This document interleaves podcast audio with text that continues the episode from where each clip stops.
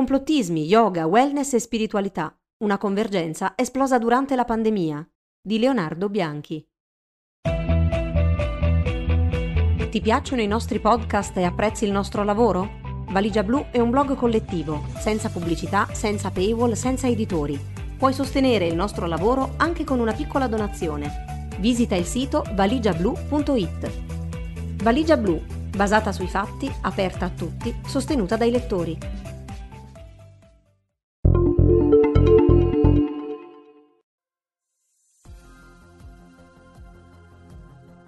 Nel corso dell'assedio al congresso statunitense ci sono stati tanti momenti surreali, ma il più surreale l'ha catturato il giornalista del New Yorker Luke Mogelson.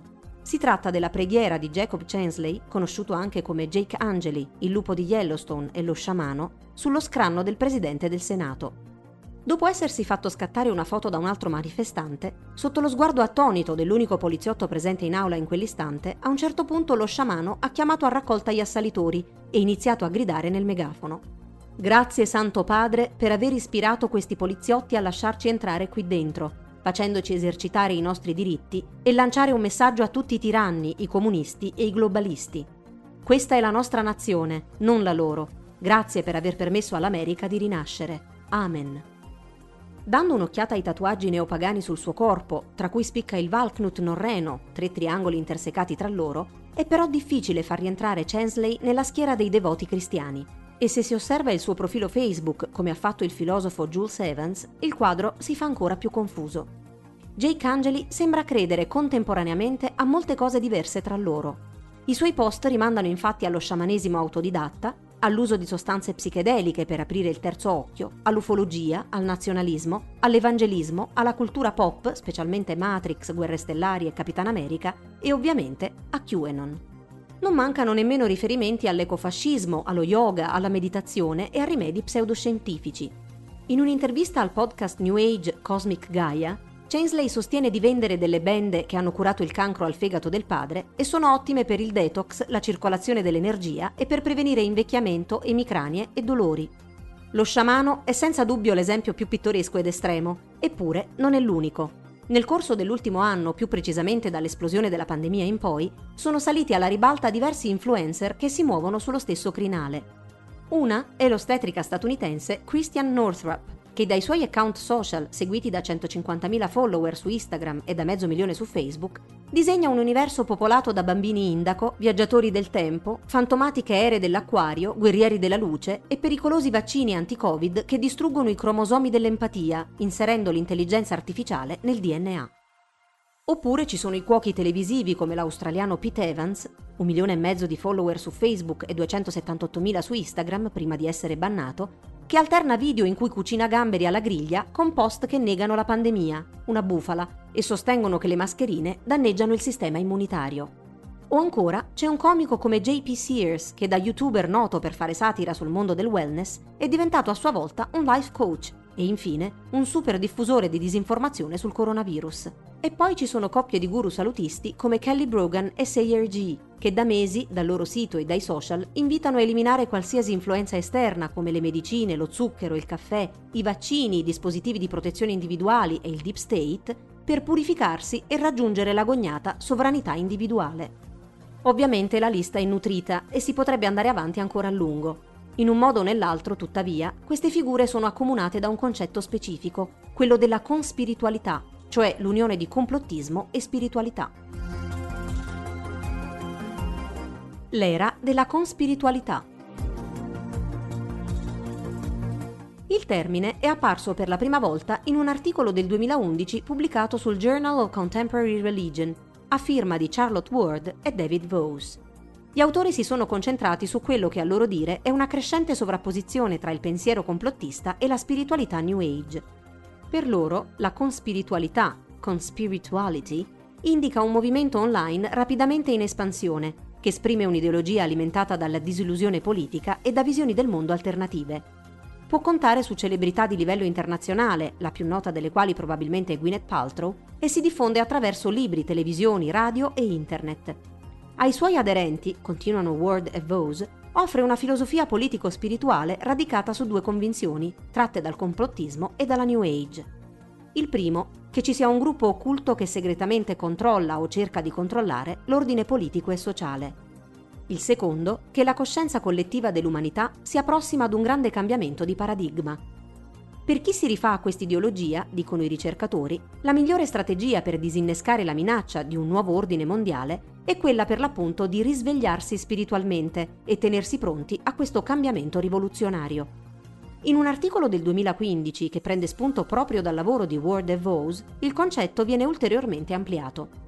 Gli autori Egil Apsram e Asbjörn Dyrendal scrivono che la conspiritualità permette agli individui di muoversi tra una vasta gamma di movimenti e convinzioni, fondendo così pratiche e discorsi apparentemente slegati tra loro, anche attraverso l'opposizione all'establishment politico, economico, farmaceutico o sanitario. Come ricorda Jules Evans in un post sul suo blog su Medium, il fenomeno non è completamente nuovo, specialmente per quanto riguarda l'intersezione con l'estrema destra. C'è stato un altro periodo storico, infatti, in cui è successo qualcosa di simile, la Germania all'inizio del XX secolo. Le origini culturali del nazionalsocialismo affondano anche nel movimento Völkisch, da cui i nazisti hanno recuperato il motto Blut und Boden, sangue e suolo, nella teosofia, nell'occultismo, nell'esoterismo e nella medicina alternativa. Giusto per fare qualche esempio, Rudolf Hess, uno dei delfini di Hitler, nel 1934 aveva aperto un centro di medicina alternativa e il capo delle SS Heinrich Himmler è stato l'esponente più importante del misticismo nazista, che ha fatto tragicamente applicare sui prigionieri dei campi di concentramento ai fini di ricerca. La grande convergenza tra yoga, wellness e QAnon. Ora non ci troviamo di certo nel periodo weimariano, ma siamo comunque in un momento di crisi epocale e la conspiritualità ha accelerato la convergenza di idee e gruppi eterogenei. Lo dimostrano gli influencer citati prima, nonché le varie manifestazioni contro i lockdown tenutesi in Europa. Nel Regno Unito, i presidi a Trafalgar Square della scorsa estate hanno visto la presenza simultanea tra i tanti di Piers Corbyn, fratello dell'ex leader del Labour Jeremy, l'inventore dei rettiliani, David Icke, attivisti anti-5G ed estremisti di destra.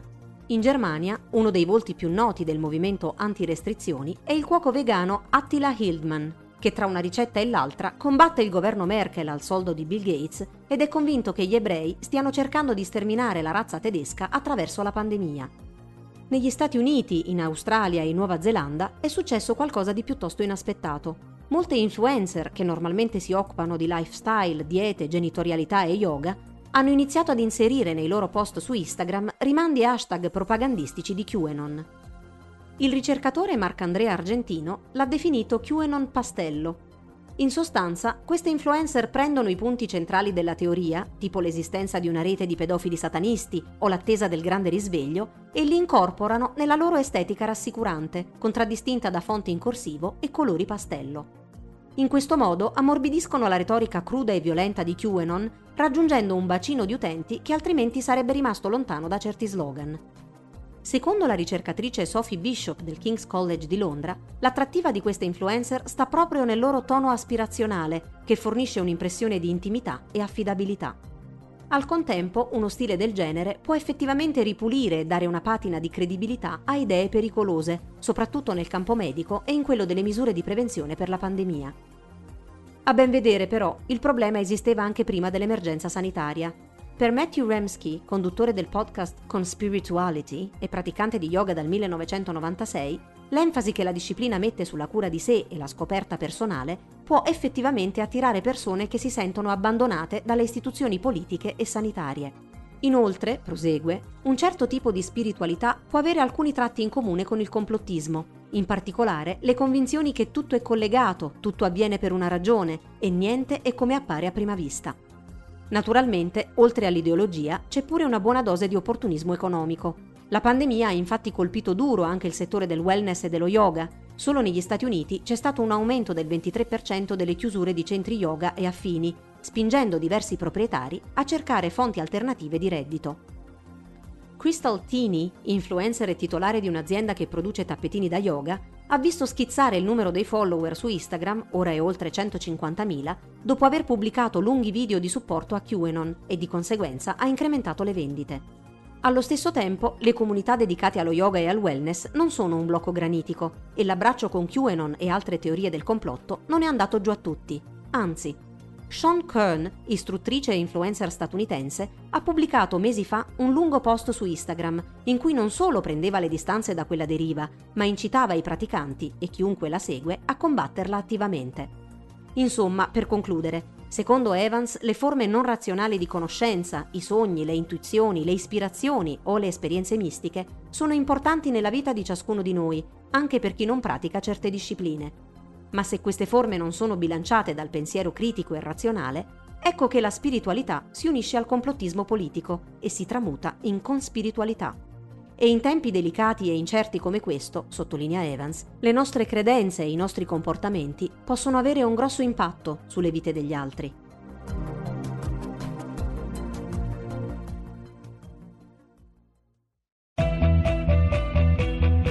Ti piacciono i nostri podcast e apprezzi il nostro lavoro? Valigia Blu è un blog collettivo, senza pubblicità, senza paywall, senza editori.